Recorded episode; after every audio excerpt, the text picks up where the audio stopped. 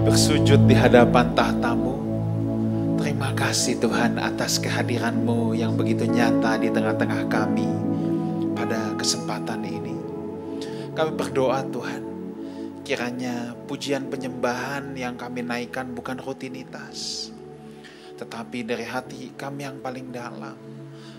Kami mau menyembah Tuhan, kami membawa segala pujian, hormat, kekaguman kami akan pribadimu. Bapa, pada kesempatan ini kami akan mendengarkan apa yang menjadi isi hati Bapa. Berbicaralah Tuhan di tengah-tengah kami, sebab kami siap untuk mendengarkannya. Kami mau buka tanah hati kami, seperti tanah yang subur supaya benih kebenaran firman-Mu boleh berbuah lebat dalam hidup kami. Urapi hambamu yang akan menyampaikan kebenaran firman-Mu, biar isi hati Tuhan saja yang dilepaskan di tengah-tengah kami. Terima kasih Tuhan, kami buka hati kami, kami mau siap mendengarkan kebenaran firman-Mu. Hanya di dalam nama Tuhan Yesus kami berdoa, kami mengucap syukur. Sama-sama kita katakan, amin. Silakan duduk. Thank you present worship team. Saya percaya kita semua dilawat oleh hadirat Tuhan yang begitu nyata pada pagi hari ini. Tanpa panjang lebar, saya ingin mengundang Pastor Elia Makaraung yang akan menyampaikan kebenaran firman Tuhan. Please welcome Pastor Elia.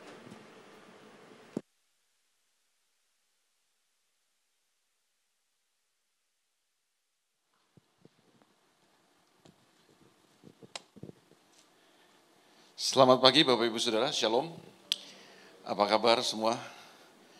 Eh, senang sekali bisa ketemu lagi dengan Bapak Ibu Saudara untuk bagikan eh, kebenaran firman Tuhan. Kita ada di eh, momen-momen Natal ya. Itu sebabnya mungkin early atau supaya nggak terlambat juga nanti ya mengucapkan selamat Natal buat kita semua. Saya dikasih tema, ketika saya dikasih tema oleh Pastor Wigan tentang kingdom. Waduh, saya kaget juga, terkejut juga kingdom. Kenapa? Karena nama gereja saya kingdom. Itu yang pertama. Yang kedua adalah karena e, bicara tentang kingdom ini, saya sudah menulis buku, makanya saya tadi bingung mau nyampein apa ya. Karena e, saya menulis buku tentang kerajaan Allah itu panjang gitu loh. E, kalau memperlengkapi gereja-gereja e, bisa 10 sesi gitu loh kan. Saya bingung dari 10 sesi mesti disampaikan dalam waktu 30 menit itu yang membuat saya bingung sih. Tapi saya yakin uh, tadi waktu berdoa saya yakin sih diingatkan sih uh, jemaat di sini cerdas gitu katanya. Jadi uh, dalam waktu 30 menit 10 sesi bisa uh, ditangkap gitu dalam 30 menit. Betul ya Pak? Kelihatan dari wajah saudara sih cerdas sih gitu. Tidak butuh 10 sesi untuk menjelaskannya. Uh, oh ya, kalau uh, saudara ingin Eh, lengkap dari apa yang saya bahas, saudara bisa dapatkan buku saya Sangkar Emas Agama, itu cetakan kedua. Saudara bisa dapatkan di Tokopedia. Saya tidak jual buku, saudara. makanya saya juga tidak menjual, nggak bawa-bawa lagi, saudara. Ya. Di rumah tinggal ada satu dua buku aja, ya saya pegang cuma untuk ini saya. Karena memang maksudnya mencetak buku itu bukan untuk apa ya, buat untuk uh, cari duit jual buku, bukan. Karena memang supaya kebenaran ini bisa tersampaikan aja. Sederhana sih awalnya karena saya waktu itu khotbah di sebuah gereja di Jakarta, tiba-tiba biasa kan habis gereja atau kebaktian, biasanya gembala sama pendeta disuruh berdiri di depan situ terus salam-salaman jemaat gitu kan. Nah kemudian ada satu jemaat yang ketika kasih salam kepada saya, dia ngomong begini sama saya. Saya nggak tahu kalau dulu saya bisa menulis, saya pikir saya nggak bisa menulis kan, saya nggak pernah menulis apa pun. Tapi setelah uh, salah seorang jemaat itu ngomong seperti itu itu seperti seperti apa? Seperti paku yang tertancap benar-benar. Saya pikirin terus gitu. Akhirnya jadilah sebuah buku. Dia bilang gini, Pak, khotbah Bapak barusan itu harusnya dibukukan, Pak. Supaya bukan hanya jemaat ini yang mendengarnya, yang tahu kebenaran ini. Semua banyak orang bisa mendengarkannya. Itu sebabnya waktu saya dikasih tema oleh Pastor Wigan tentang kingdom, saya begitu bergairah. Saudara siap untuk menangkap kebenaran ini? Oke. Nah, saya mau mulai dari sini, Saudaraku. Ini pas di momen Natal. Ada beberapa kesalahpahaman yang penting untuk kita luruskan sebenarnya dalam kekesan kita adalah bahwa sering kali kita cuma berpikir bahwa Yesus Kristus datang ke dalam dunia itu menjadi juru selamat dan menyelamatkan hidup kita dan rata-rata ya saya nggak tahu di sini tapi kebanyakan atau e, rata-rata umumnya saya mendapati bahwa orang Kristen tuh memahami penebusan keselamatan itu cuma sekedar upaya Tuhan untuk menebus dosa kita, menyelesaikan masalah kita yang namanya dosa, supaya kita bisa masuk sorga. Itu di beberapa gereja, banyak gereja saya dapati pemahaman itu. Saya nggak tahu di jemaat ini ya. Mudah-mudahan enggak sih. Terbanyak kita memahami tentang ditebus, diselamatkan itu adalah supaya kalau kita mati bisa masuk sorga. Cuma dangkal seperti itu. Nah pertanyaan pentingnya adalah apakah tujuan Yesus datang ke dalam dunia ini yang kita peringati sebagai Natal itu adalah cuma untuk supaya kita bisa masuk sorga? Atau ada tujuan yang jauh lebih penting? Ada tujuan yang jauh lebih mulia daripada sekedar itu. Nah kesalahpahaman ini membuat kekristenan akhirnya jadi dangkal. Kita menghidupi kekristenan dengan cara yang dangkal. Kita cuma berpikir, oh yang penting udah percaya Yesus. Gue udah percaya Yesus hari Minggu masuk gereja dan kalau mati kan masuk sorga. Jadi banyak orang menjadikan mati masuk sorga itu jadi tujuan. Jadi pengejaran tertinggi dalam kekristenannya. Nggak peduli dengan cara hidup kita mau bagaimana, cara pelayanan kita mau bagaimana, cara berbisnis kita mau bagaimana, cara kita membangun pernikahan kita bagaimana, jadi suami bagaimana, jadi istri. Yang penting lu Kristen percaya Yesus kalau mati masuk dangkal kan? Apakah Yesus cuma datang cuma untuk sekedar itu? Saya pikir kalau cuma untuk sekedar mati masuk sorga, Yesus nggak perlu mati dengan cara yang begitu sadis. Yesus nggak perlu mengorbankan sesuatu yang jauh lebih besar daripada mungkin dia cuma mungkin ya dia angkat kita aja berapa lama sih? Saya percaya bisa lah Tuhan kalau mau bawa kita masuk surga. Tapi ternyata waktu saya pelajari Alkitab, ternyata Alkitab tidak bicara itu sebenarnya. Kita terjajah dengan teologi Barat. Ini kan teologi Barat semua kan yang uh, menjajah kita sebenarnya, yang mendikte kita sehingga kita punya pemahaman yang seperti itu sebenarnya. Dan kita selalu berpikir bahwa yang datang dari barat itu selalu benar. Padahal tidak selalu juga kan gitu. Oke, saya akan mulai dari sini saudaraku. Mari kita lihat bersama-sama saudaraku di dalam Lukas. Tentu ini ayat yang saudara tidak asing ya. Saudaraku. Setiap Natal biasanya ayat ini selalu dibahas atau dibicarakan. Bahkan menjadi tema-tema daripada Natal-Natal kita. Lukas pasal yang kedua bahwa kita tidak tahu Yesus lahir pada hari apa, tanggal berapa, tidak ada yang tahu pasti tapi peristiwa kelahiran Yesus adalah sebuah fakta yang tidak bisa dibantah oleh siapa pun itu ada di dalam sejarah dan itu tercatat di Alkitab. Itu ya, nggak bisa dibantah oleh siapa pun. Lukas pasal 2 ayat yang ke-8 sampai ayat yang ke-11. Titik tekan kita ada di ayat 11. Kita akan menyoroti ayat yang ke-11 tapi kita membaca dari ayat yang ke-8 supaya lebih jelas. Ini peristiwa Natal pertama di padang Efrata di Bethlehem. Di daerah itu ada gembala-gembala yang tinggal di padang menjaga kawanan ternak mereka pada waktu malam. Tiba-tiba berdirilah seorang malaikat Tuhan di dekat mereka dan kemuliaan Tuhan bersinar meliputi mereka dan mereka sangat ketakutan.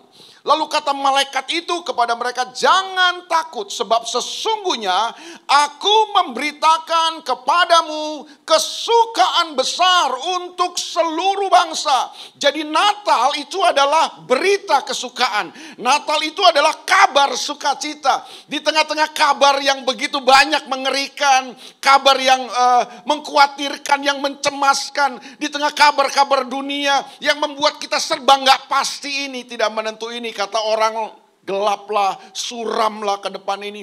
Di tengah-tengah situasi dan kabar yang seperti itu di dunia ini. Natal itu selalu membawa kabar sukacita. Amin. Apa kabar sukacitanya? Kabar kesukanya itu apa? Ayat yang ke-11 ini ayat kita. Hari ini telah lahir bagimu. Apa? Juru selamat Nah kata juru selamat ini kan bukan hanya ada di perjanjian baru. Kata juru selamat ini sudah ada di dalam perjanjian lama. Tuhan sudah menyatakan dirinya sebagai juru selamat. Itu sudah ada dalam perjanjian lama bukannya di perjanjian baru. Jadi bukan hanya ketika Yesus datang aja. Kalau sudah periksa kitab Yesaya, kitab Yeremia itu sudah banyak sekali Tuhan memperkenalkan dirinya sebagai penyelamat, sebagai juru selamat. Itu banyak sekali. Tapi yang penting ini sebenarnya. Hari ini telah lahir bagimu Juru selamat koma, tidak titik di situ. Di sinilah kesalahpahaman banyak kekristenan masa kini karena kita cuma berhenti sampai di juru selamat. Kita memperingati Natal sebagai datangnya sang juru selamat, lahirnya sang penebus dosa, lahirnya sang juru selamat. Oke, saya tidak mau menyalahkan itu, tapi itu belum lengkap karena masih koma. Nah, siapa yang datang jadi penyelamat itu? Siapa yang datang untuk menebus dan menyelamatkan itu siapa? Ayat ini kasih tahu buat kita, hari ini telah lahir bagimu juru selamat yaitu Kristus. Katakan sama-sama Kristus. Itu kata Kristus itu dipakai kata Kristos itu bahasa aslinya. Itu kata Yunani, kata padanan katanya dalam bahasa Ibrani itu Mesias. Nah sayang itu yang saya bilang, cara berpikir dan pemahaman kita tentang Mesias cuma penyelamat. Padahal sebenarnya kata Mesias dalam bahasa Ibrani atau kata Kristus dalam bahasa Yunani itu punya pengertian yang sama. Dia bukan sekedar penyelamat. Kata Kristus itu artinya apa? Raja yang diurapi. Sama dengan Mesias. Jadi waktu orang uh, orang Israel, orang Yahudi itu dengar kata Mesias, mereka tahu apa yang dimaksud dengan kata Mesias itu. Siapa yang datang jadi juru selamat itu? Yaitu Kristus. Koma. Dia raja yang diurapi, dia Mesias. Tapi juga apa katanya? Dia Tuhan. Itu dipakai kata kurios itu. Itu artinya apa? Penguasa sebuah sistem Jelas dong berarti kan kalau ada dua kata ini menjelaskan kepada kita tentang Natal. Natal itu apa? Lahirnya juru selamat. Siapa yang lahir datang jadi juru selamat buat kita itu? Kristus Tuhan. Itu udah jelas. Itu yang dimaksud itu adalah raja yang diurapi. Tuhan penguasa daripada sebuah sistem.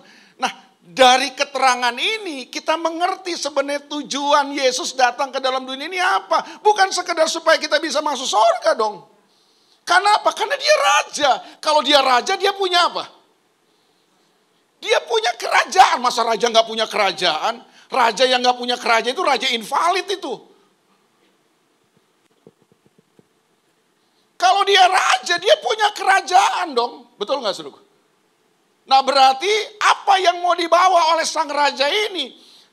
Yang pasti dia akan membawa kerajaannya. Kalau dia bilang Tuhan, apa itu Tuhan? Penguasa dari sebuah sistem. Berarti yang dia mau bawa apa? Sebuah sistem. Jadi Natal itu apa? Yesus datang ke dalam dunia ini untuk menawarkan, untuk memberikan. Saya kata pakai kata menawarkan ini sering kali suka salah paham. Ya. Maksudnya Yesus datang itu untuk apa sih? Untuk memberikan kepada kita bukan sekedar sorga. Yang dia berikan kepada kita apa? Kerajaannya, sistemnya itu loh. Orang yang percaya kepada Yesus adalah orang yang harusnya bukan sekedar percaya kalau mati kita masuk sorga. Bukan dong. Itu udah jadul banget dong pemahaman kayak gitu tuh. Yang benar adalah orang yang percaya kepada Yesus adalah orang yang menerima Yesus adalah orang yang menerima sistemnya. Orang yang menerima kerajaannya. Saya mesti tarik apa pemikiran kita ke belakang jauh sekali. Kita mesti belajar dari kejadian sampai wahyu kan.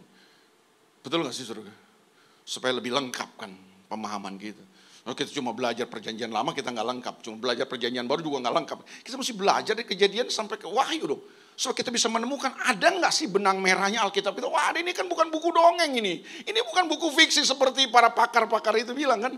Ini buku kehidupan. Ini buku dari Tuhan langsung. Yang menceritakan tentang masa depan kita kan. Apa yang menjadi rencana Tuhan. Kalau sudah baca Alkitab saudara akan menemukan tiga narasi besar dalam Alkitab kita. Yang pertama narasinya adalah bahwa Tuhan itu raja yang berkuasa, yang berdaulat. Dan dia punya sebuah kerajaan namanya The Kingdom of God, kerajaan Allah, kerajaan sorga. Dan kerajaan ini punya kualitas tak terkalahkan, tak terguncangkan.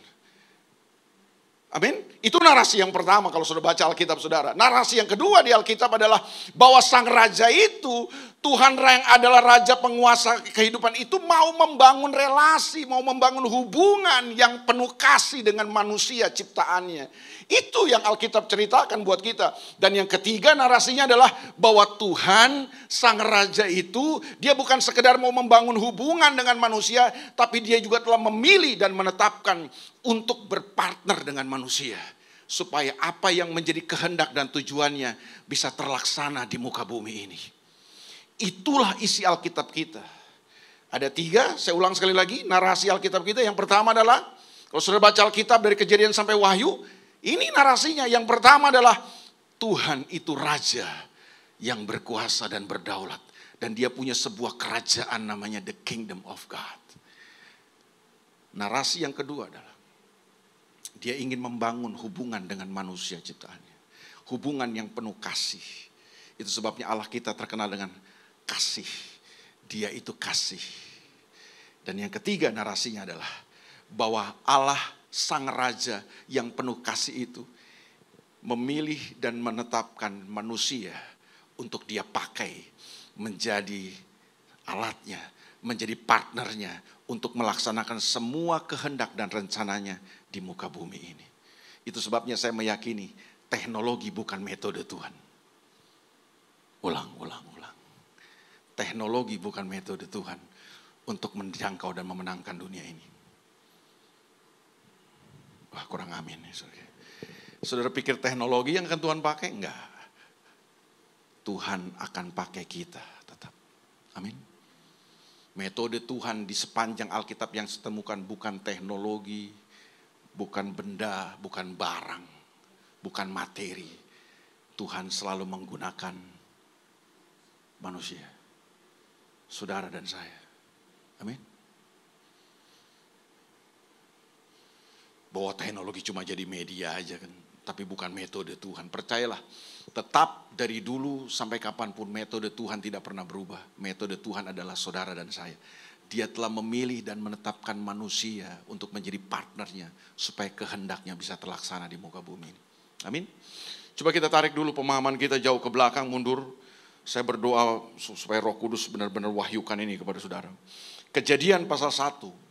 Kita nggak akan baca seluruh Alkitab tentunya karena bahkan waktu nanti seluruh dari kejadian sampai wahyu kita baca kan makan waktu banget. Tapi kita baca coba kejadian pasal 1 ayat 26. Ini ayat yang tentu tidak asing buat kita. Di sinilah awal daripada tujuan Tuhan buat manusia. Dia menciptakan manusia katanya, berfirmanlah Allah.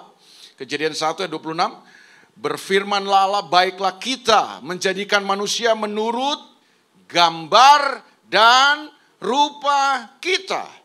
Terus apa katanya? Supaya mereka berkuasa. Nah itu dia. Supaya mereka memerintah, supaya mereka berkuasa atas bumi ini kan atas ikan-ikan laut, atas burung-burung di udara, atas binatang bumi dan lain sebagainya. Atas bumi ini. Tolong perhatikan ayat ini saudaraku bahwa Tuhan menciptakan manusia apa? serupa dan segambar dengan Tuhan itu dipakai kata salam dan demut itu bahasa Ibrani-nya. Yang punya pengertian yang pertama bahwa gini manusia diciptakan oleh Tuhan serupa dan segambar dengan dia itu maksudnya gini. Tuhan menaruh kualitasnya dalam diri manusia. Tuhan install kualitasnya, kemuliaannya Tuhan taruh dalam diri manusia gambarnya, rupanya dia taruh dalam diri manusia. Supaya apa? Supaya manusia bisa menghidupi kualitas Tuhan di bumi ini. Sama seperti Tuhan bisa mengasihi tanpa syarat. Sama seperti Tuhan murah hati. Sama seperti Tuhan kaya dengan kebaikan. Nah manusia diciptakan dengan kemampuan itu. Manusia diciptakan dengan kualitas itu supaya manusia bisa menghidupi kualitas Tuhan itu dalam di muka bumi ini. Nah, pengertian yang kedua kata Selem dan Demut itu artinya ini, manusia adalah representatif Tuhan di muka bumi ini. Jadi, Tuhan ada di sorga. Nah, di bumi siapa? Di bumi Tuhan menciptakan manusia sebagai perwakilannya Tuhan, sebagai gambarnya Tuhan di bumi ini.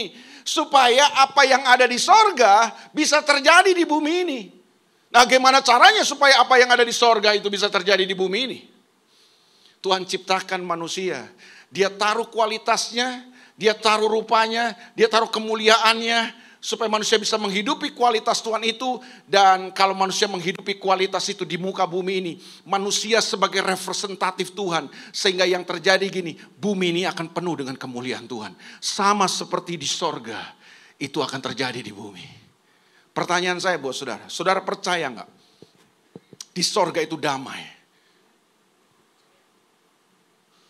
yakin ya saudara di sorga itu sentosa Penuh dengan sukacita. Percaya? Sudah udah pernah ke sana ya? Saya juga belum tenang aja. Saudara. Tapi kita percaya kan pertanyaan saya gini. Kenapa di sorga itu damai? Kenapa di sorga itu penuh sukacita? Kenapa di sorga itu sentosa? Kenapa?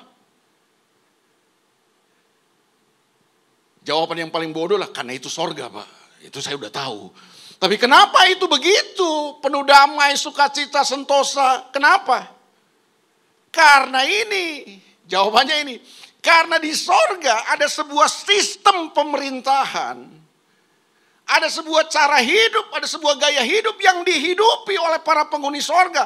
Yakinlah saudaraku, di sorga itu nggak ada sistem yang lain. nggak ada cara hidup yang lain. nggak ada budaya yang lain yang dihidupi oleh penghuni sorga. Nggak boleh ada. Satu-satunya cara hidup budaya, apalagi uh, sistem yang berlaku di sorga itu adalah sistemnya Tuhan, budayanya Tuhan, apalagi cara hidupnya Tuhan.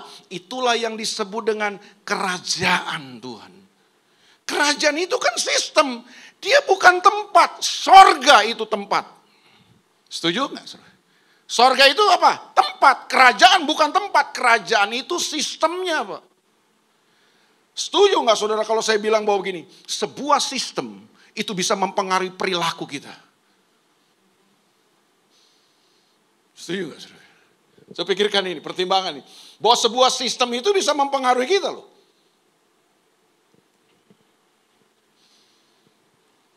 Misalnya nih, ini misalnya aja nih. Saudara hadir di sebuah gereja yang culture-nya, budayanya itu kalau nyanyi ya ya tepuk tangan dikit-dikit aja lah gitu kan. Nggak boleh terlihat kesannya terlalu urakan gitu kan. Nah saudara biasa mungkin ekspresif orangnya kan. Kalau nyari, wah musuh. Begitu saudara masuk di situ, bisa mempengaruhi saudara nggak? Bisa. Sebaliknya gitu. Saudara yang biasa misalnya beribadah di gereja yang sunyi senyap gitu. Yang Natalan terus, malam kudus terus gitu sunyi senyap. Terus sudah datang ke gereja yang culture-nya tuh wah ekspresif banget. Pelan tapi pasti pasti sudah akan terpengaruh tuh lama-kelamaan tuh. Betul nggak saudara? Yang kalau sejauh-jauh lah orang Indonesia datang ke Singapura. Menurut saudara orang Indonesia bisa tertib nggak sih? Kalau di luar negeri tertib yang Indonesia. Kenapa? Karena tanpa kita sadari kan waktu kita ke sana tuh tiba-tiba ada sebuah sistem yang mempengaruhi perilaku kita. Kita jadi tertib aja kan. Begitu balik ke Indonesia lagi, urakan lagi kita. Kira-kira apa sih yang mempengaruhi? Kan orangnya sama. Ada sebuah sistem yang mempengaruhinya. Sampai di sini sudah mesti bersama-sama dengan saya? Ya? Terlalu berat kah ini materi ini? Menurut saya sih berat. Tapi saya yakin menyampaikan ini karena saudara cerdas. Itu yang membuat saya yakin.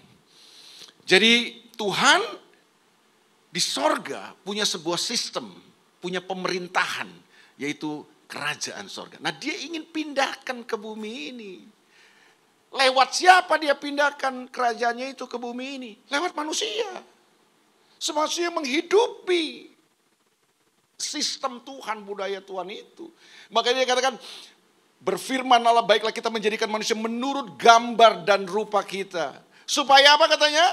Manusia bisa, manusia bisa apa?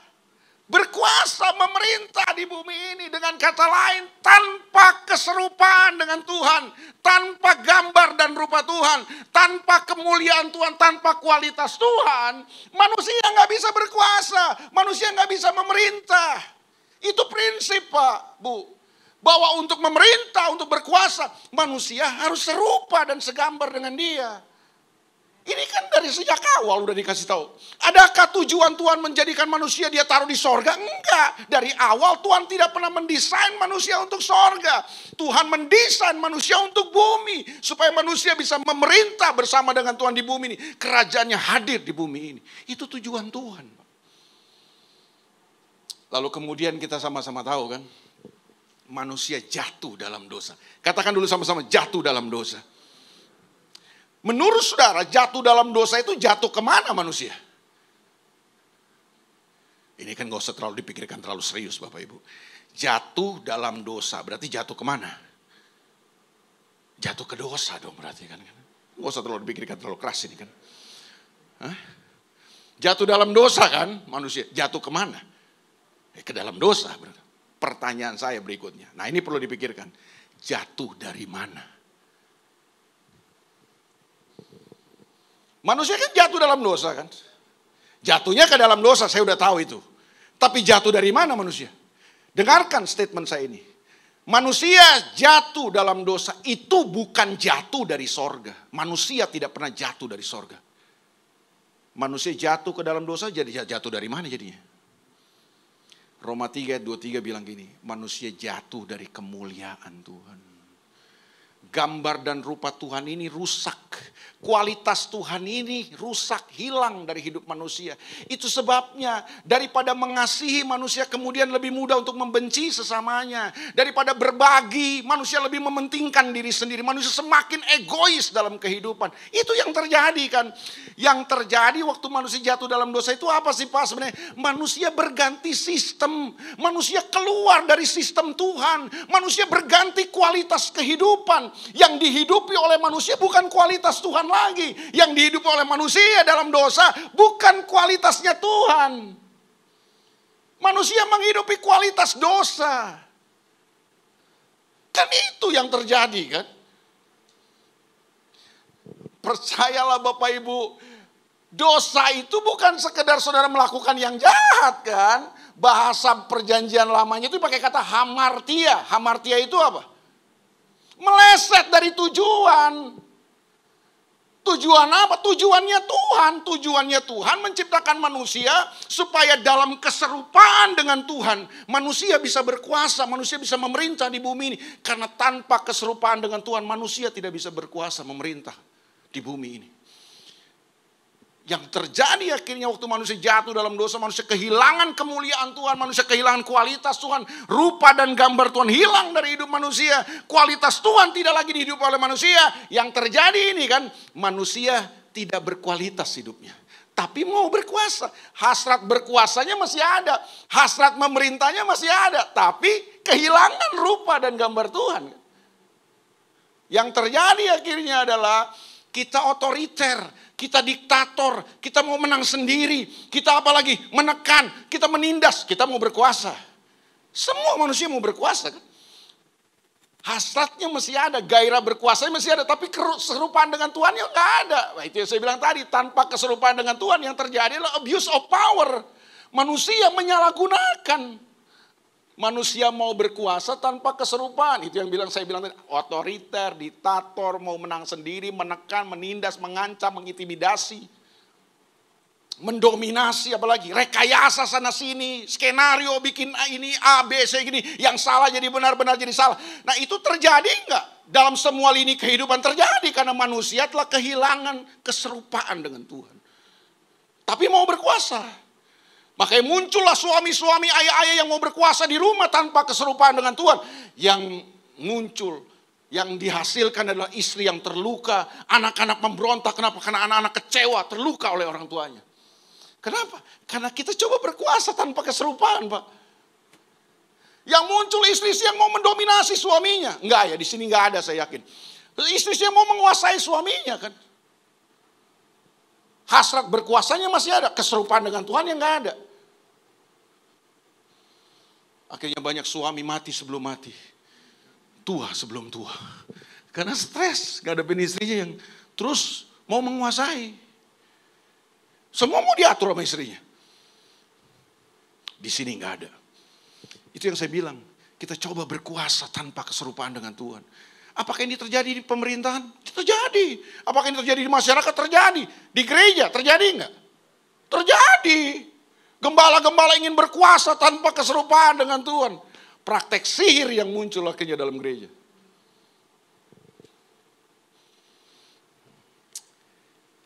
Roma pasal yang ke-8, ayat yang ke-28.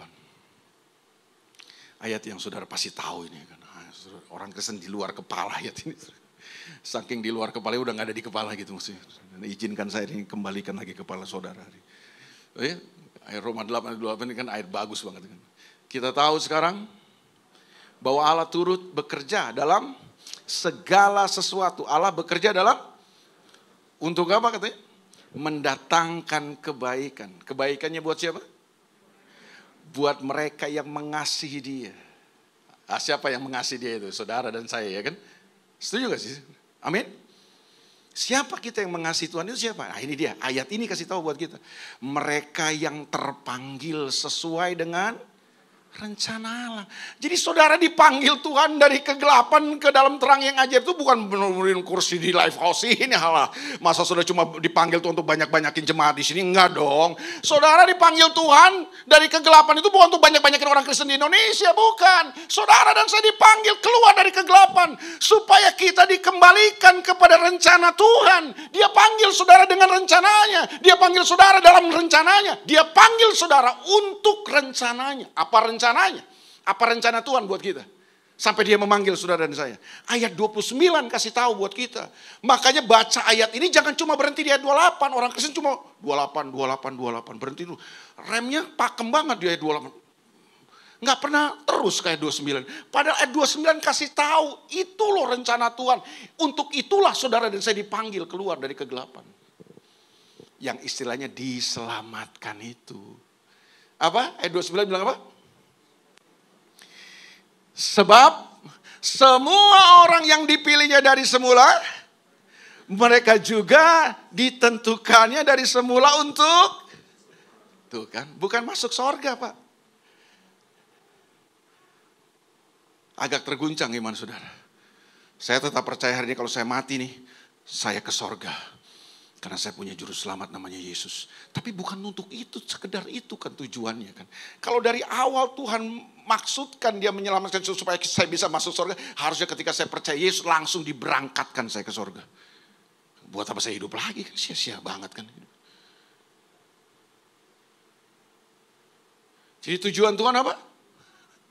Mengembalikan saudara saya kembali kepada tujuan dan rencananya semula. Apa itu? Dalam keserupaan dengan Tuhan kita bisa memerintah.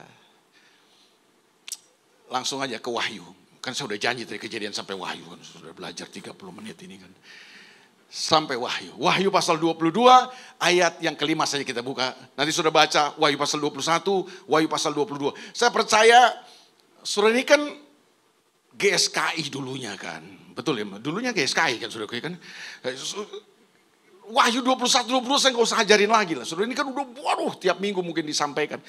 Ini tentang langit baru, bumi baru. Ya kan saya nggak usah ajarin lagi lah sebuah langit baru LB apa apa apa apa, apa namanya LBB apa BBB itu pokoknya singkatnya itulah saudara paham saudara pura-pura nggak tahu aja sih ya. Oke ya saudara baca Wahyu pasal 21 Wahyu pasal 22 itu tentang langit baru bumi baru itu kita akan ada di sana tuh selama-lamanya bersama dengan Tuhan. Ini udah nggak ada pasal lagi nih Alkitab udah terakhir banget Bu, Pak. Ini udah terakhir. Kejadian satu itu pertama, Wahyu pasal 22 itu pasal terakhir. Saudara buka lembaran Alkitab udah gak ada lagi itu. Itu kamus Alkitab ada saudara ya. Sama peta-peta aja di situ. Udah gak ada lagi nih pasal terakhir.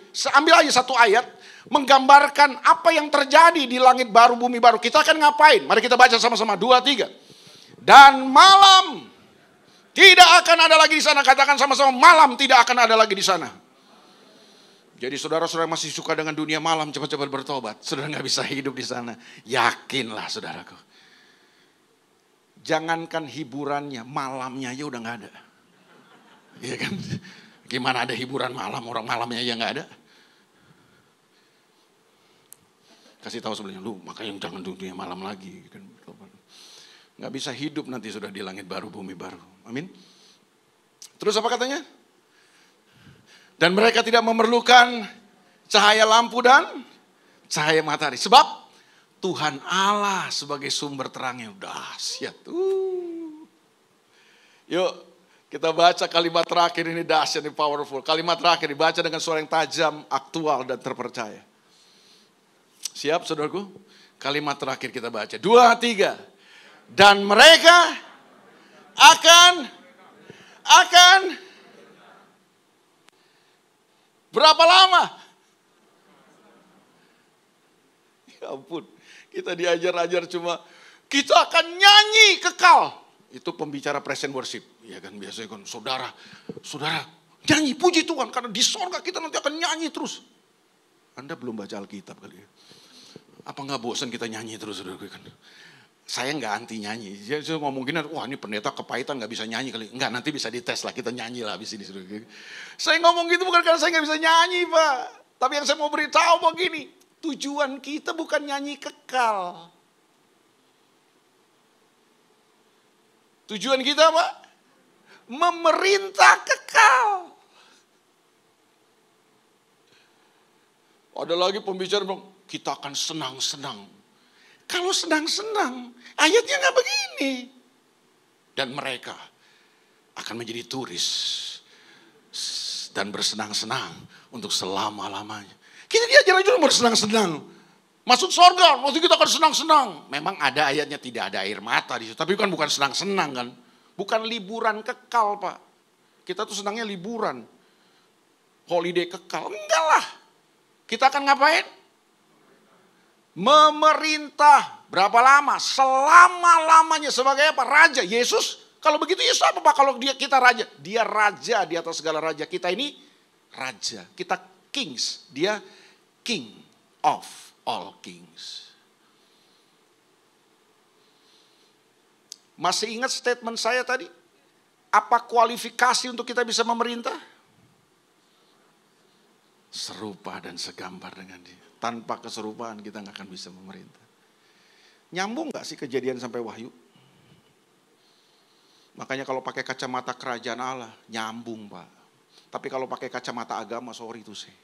Berat. Makanya Alkitab ini banyak yang rancu akhirnya. Kenapa? Karena kacamatamu kacamata agama, bukan kacamata kerajaan Allah. Yuk kita balik, saya udah mau selesai. Ke dalam Lukas pasal yang kedua tadi ayat kita, ayat yang ke-11. Hari ini telah lahir bagimu.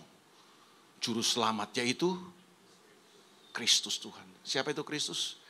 Raja yang diurapi Tuhan itu penguasa daripada sebuah sistem. Ini yang Yesus tawarkan. Makanya cuma Yesus yang khotbah gini, bertobatlah sebab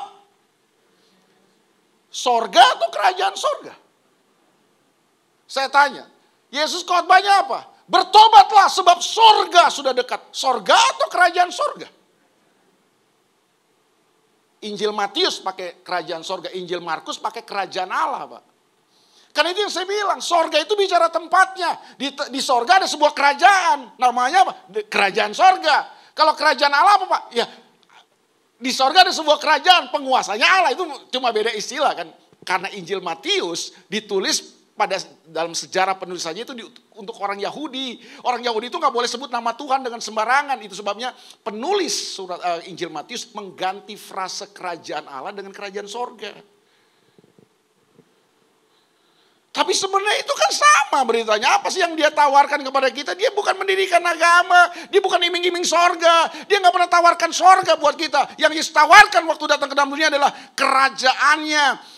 Sebenarnya kan Yesus mau ngomong begini saudaraku. Hei manusia, hidupmu hancur, hidupmu binasa, hidupmu sia-sia, hidupmu hampa. Engkau boleh kaya, engkau boleh sukses, engkau boleh terkenal. Engkau boleh mencapai apa pun dalam hidupmu. Tapi Hidupmu sedang menuju kepada kehancuran. Hidupmu sia-sia hampa. Karena engkau hidup di dalam sistem yang lain. Engkau hidup dalam kerajaan yang lain. Hari ini bertobatlah. Kata bertobat itu artinya berpindahlah. Masuklah dalam kerajaanku, dalam sistemku. Dalam pemerintahanku.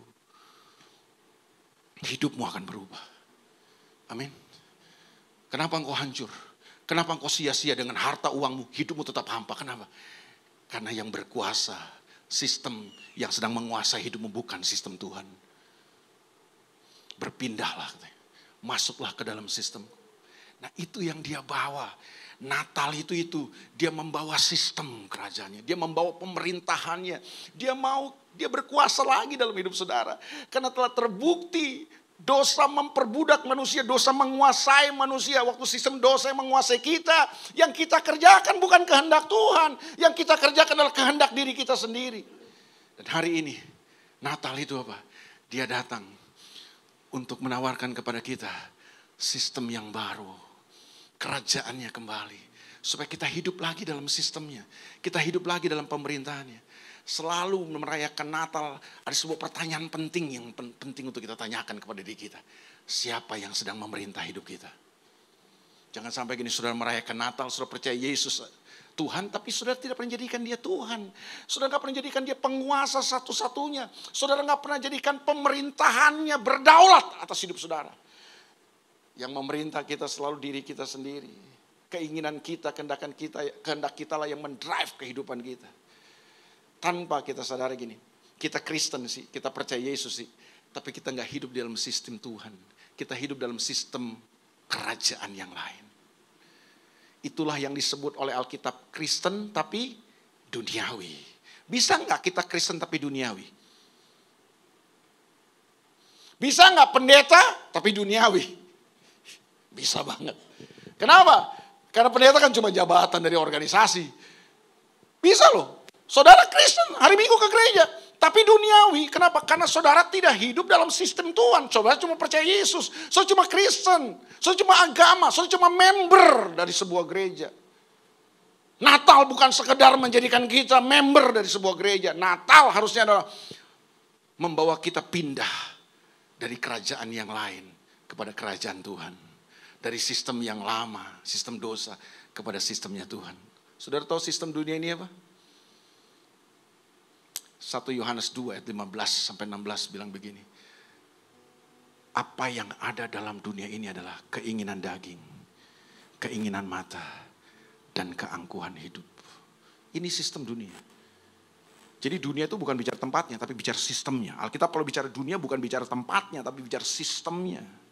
Nah sistem inilah yang Tuhan mau porak-porandakan dalam kehidupan kita. Saudara berpindah hari ini masuk ke dalam sistemnya yaitu kerajaannya. Makanya Natal itu? Berita sukacita. Hari ini telah lahir bagimu. Juru selamat yaitu Raja yang diurapi. Dan Tuhan penguasa atas sebuah sistem. Dan dia pasti ingin membawa kerajaannya buat kita. Pertanyaan penting hari ini yang perlu saudara renungkan. Pulang dari tempat ini adalah siapa yang sedang memerintah hidup saudara. Sistem mana yang sedang berkuasa? Sistem dunia kah? Atau sistem kerajaan Allah? Keinginan daging kah yang banyak menguasai saudara? Keinginan tubuh, keinginan daging itu apa ya? Kadang-kadang keinginan daging, daging itu apa sih Pak? Maksudnya makan daging, bukan. Maksudnya keinginan tubuh itu terjemahan bahasa Indonesia yang lama itu bilang keinginan tubuh. Tubuh ini banyak maunya kan.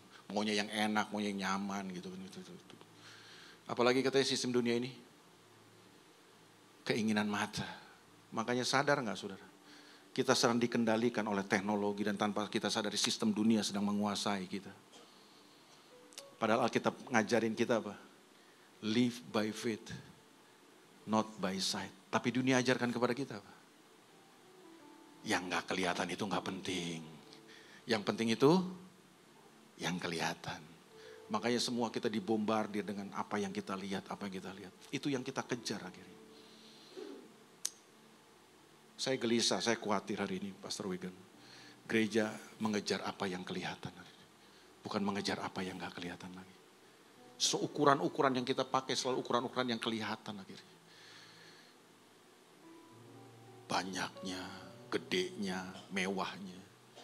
Karena kita tanpa kita sadari gini, sistem dunia yang menguasai kita, bukan kerajaan Allah lagi. Terus apa lagi? Keangkuhan hidup. Akhirnya ketika kita dibombardir dengan medsos hari ini, apa sih yang tujuan-tujuannya apa sih? Kita cuma pamer, kita show off. Kita cuma untuk apa? Kebanggaan diri kita sendiri. Keangkuhan diri kita sendiri. Sadar nggak? Dunia ini sedang menggiring kita ke sana semua. Saya berdoa buat gereja ini.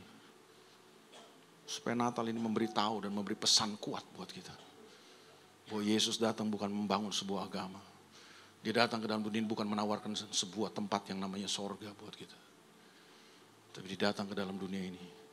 Dia menawarkan sebuah sistem pemerintahan yang baru.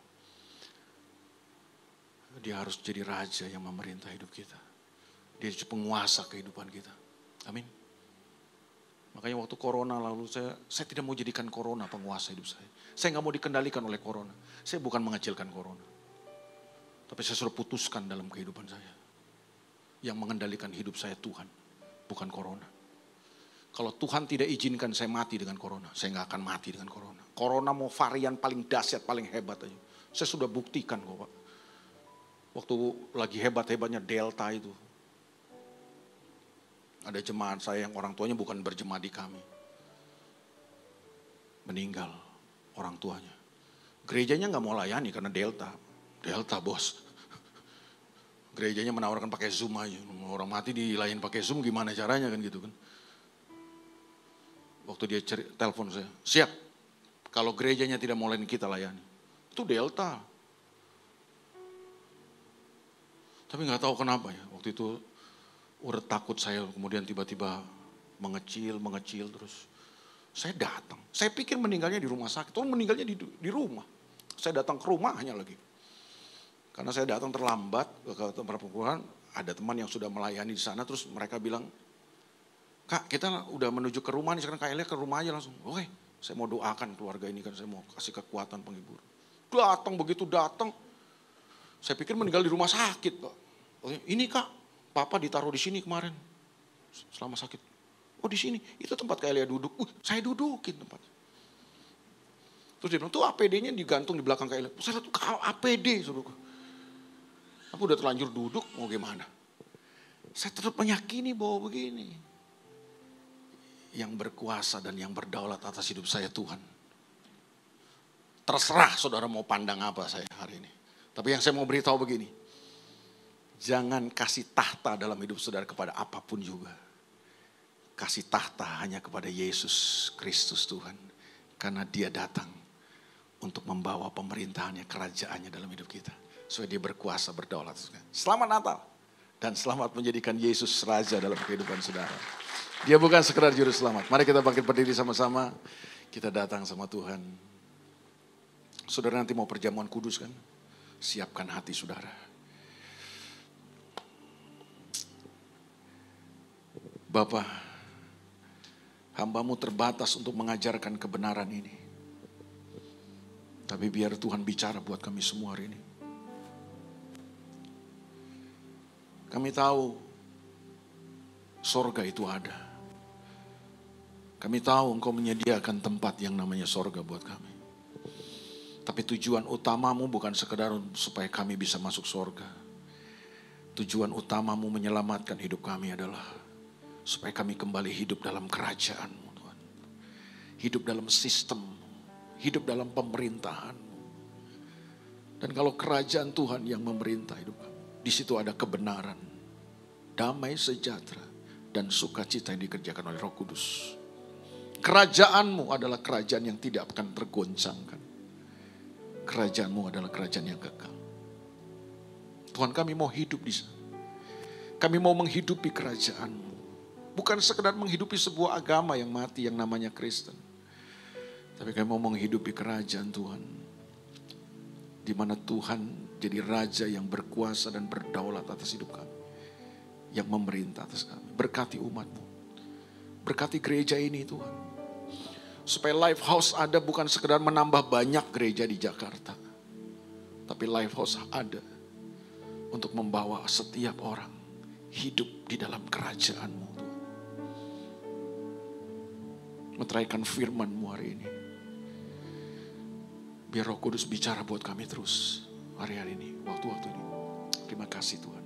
Saya serahkan pada Pastor Wigan.